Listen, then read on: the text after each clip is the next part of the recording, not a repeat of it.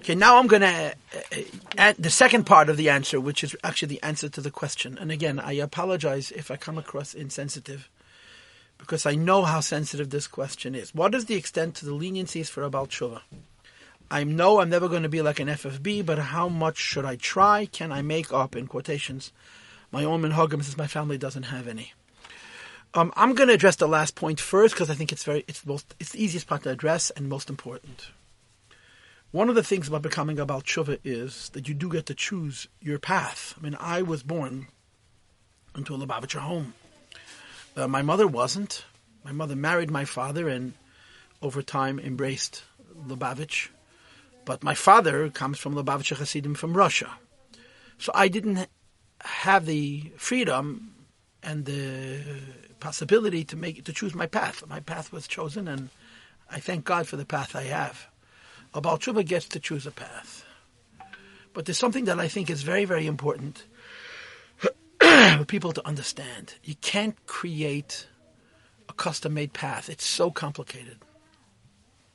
It's very popular in the Orthodox world today for people to be eclectic. You know, you take a little from this one and a little from this one and a little from this one. Um, to a limited extent, that's fine. It's harmless to take different beautiful things that you can learn from different people. You can learn something good from everybody. But a person really needs to belong to a community. Whatever community you want to choose, Lubavitch, uh, a Hasidic community, a Litvish community, a modern Orthodox community, whatever community you want to belong to. But you really need to belong to a community. And belonging to a community means embracing their customs and their paradigms by and large. Yiddishkeit is too complicated and too involved for most people to pick and choose. There are rare individuals who have great minds and great hearts and are very sensitive and dedicated, devout, who can pick and choose. But the average person who picks and chooses ends up no place. And the great victims in this is the children, because children of Balei Tshuva, they are not Balei Tshuva. Remember that. They're the children of Balei Tshuva, and they need clarity.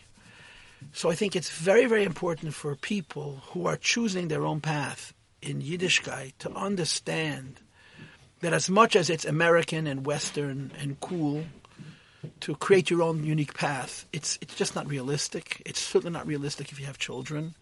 You need to conform to one community or another. I'm not saying you have to buy into every single thing they teach and do everything they say, but you need to belong to a community, accept their rabbi as yours and their customs as yours Pardon me.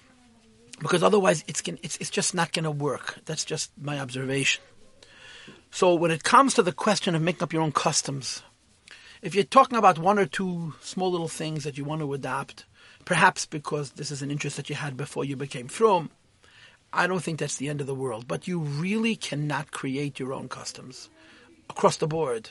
Bechlal, Jewish customs have a sacredness, have a holiness, and um, the tradition, the passing it along from generation to generation of these customs is very much a part of that sanctity.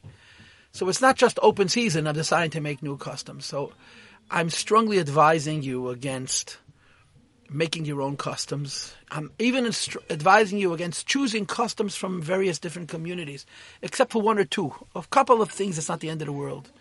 But by and large, you really need to belong to a community. As far as this question of what extent to the leniency of Baal Tshuva, I want you to know that from the very beginning, when the Rebbe was asked, what is the philosophy of Lubavitch, the answer was, in two words, no compromise. The Rebbe didn't believe in shortchanging Jews. The Rebbe felt very strongly, and I think he's been borne out, that one of the worst things in the world is a religion that's based on compromise.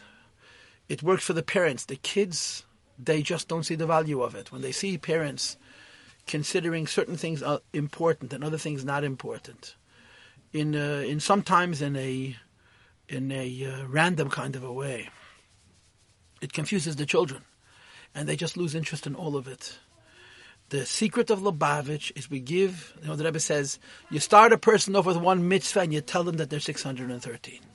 So the question about leniency and about tshuva, the answer is you grow you, you don't take on more than you can handle. It's very, very, the used to say in Yiddish, nit them shtick. When you take on everything at once, you're likely to crash.